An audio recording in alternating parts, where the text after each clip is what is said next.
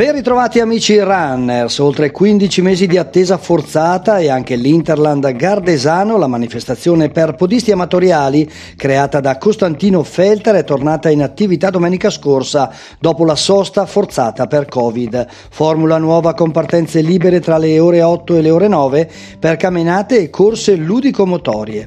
Previste tre distanze, 1000 metri per i bambini, 3-4 km per i ragazzi, 8-10 km per gli adulti.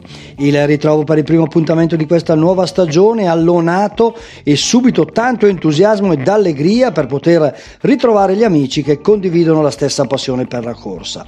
Dopo la partenza dal centro sportivo di Lonato, la gara si è snodata nell'entroterra della città gardesana.